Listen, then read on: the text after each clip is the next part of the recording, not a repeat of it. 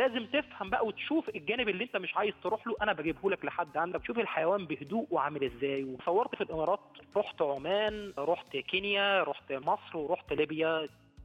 فن التصوير عين المصور الحساسه التي تقوده للسعي وراء الصورة الجميلة. المصور الفنان عادة يحمل رسالة ما يحاول إيصالها في لقطة واحدة. فالصورة الجيدة والمدروسة يمكن أن تختزل الكثير من القصص. والوصول إلى هذه الصورة يحتاج لشيء من المثابرة في التعلم والكثير من الشغف لملاحقته حيثما كان. قصة يعيشها المهندس الإنشائي عمرو عبد العال الذي قاده ولعه بالحيوانات إلى احتراف تصويرها. اتعلمت من الانترنت الحمد لله متوفر دروس كتير بدأت أتعلم وبدأت أغلط مرة في الثانية في الثالثه الصورة تطلع كويسة الصورة تطلع حلوة. ما كانش همي إن الصورة تطلع حلوة على قد ما إن أنا همي آخد اللي أنا شايفه ده وأنقله للناس عن طريق ال social media. طبعا يفضل جدا في التصوير إنك أنت تروح بدري خالص بعد شروق الشمس أو في لحظات شروق الشمس. بتبدأ تستخبى في مكان لا تزعج ابدا الطيور أو الحيوانات في بيئتها. لازم إن هم يتأكدوا بعدم وجودك. ما تتحركش تماما وتهدى تماما إلى أن يحسوا إن مفيش حد أساسا موجود يبدأ يتصرفوا بطبيعتهم وأنت تبدأ بقى توثق اللحظات دي إن أنت واحد من البيئة ديت. ليس كل من حمل كاميرا واشترى معدات بات مصورا ماهرا بين ليلة وضحاها. هناك الكثير من الخبرات والمهارات التي يتم توظيفها في صورة واحدة.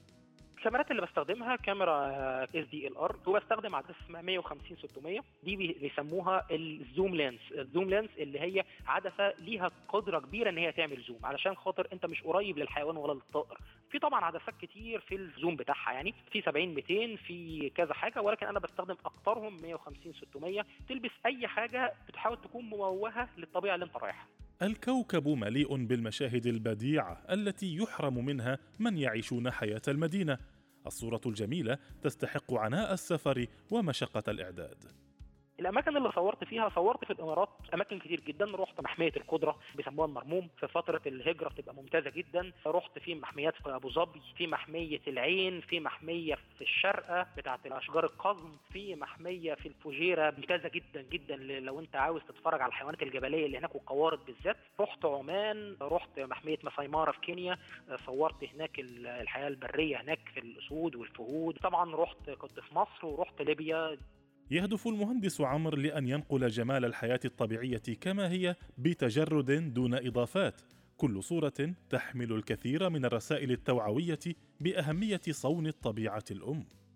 الموسم بتاع الهجرة بينتشر فيه جدا الصيد الصيد الجائر. طب ما هو ده بعد كده هيؤدي لانقراضهم. الحاجات دي بتعاني حتى في بيئتها من البلاستيك اللي إحنا بنرميه. بيخش في منقارهم وبيخش في أفواههم وبيخش في تنفسهم وبيؤدي إلى موتهم. أنت أذيت النهارده الطبيعة الطبيعة هتأذيك بكرة. أنت لازم تفهم بقى وتشوف الجانب اللي أنت مش عايز تروح له. أنا بجيبه لك لحد عندك وأقول لك اتفرج شوف الطبيعة عاملة إزاي. شوف الحيوان بهدوء وعامل إزاي وجماله عامل إزاي. وهو مش مؤذي خالص مهما كان ضاري مهما رحت اتفرجت على الفهود والأسود في محمياتها وفي أماكنها فهو بيتعامل بطبيعته. أنت اللي رحت له وحاولت تأذيه فهو أدى إن هو خاف منك فاذاك هو كمان. المعدات الغالية الثمن لا تصنع النتائج الجيدة وحدها وإنما المصور الجيد هو من يستطيع الإبهار ويحسن توظيف هذه المعدات والتعامل مع الموجود والتأقلم مع الظروف والابتكار والتطوير في خبراته الميدانية والتصويرية.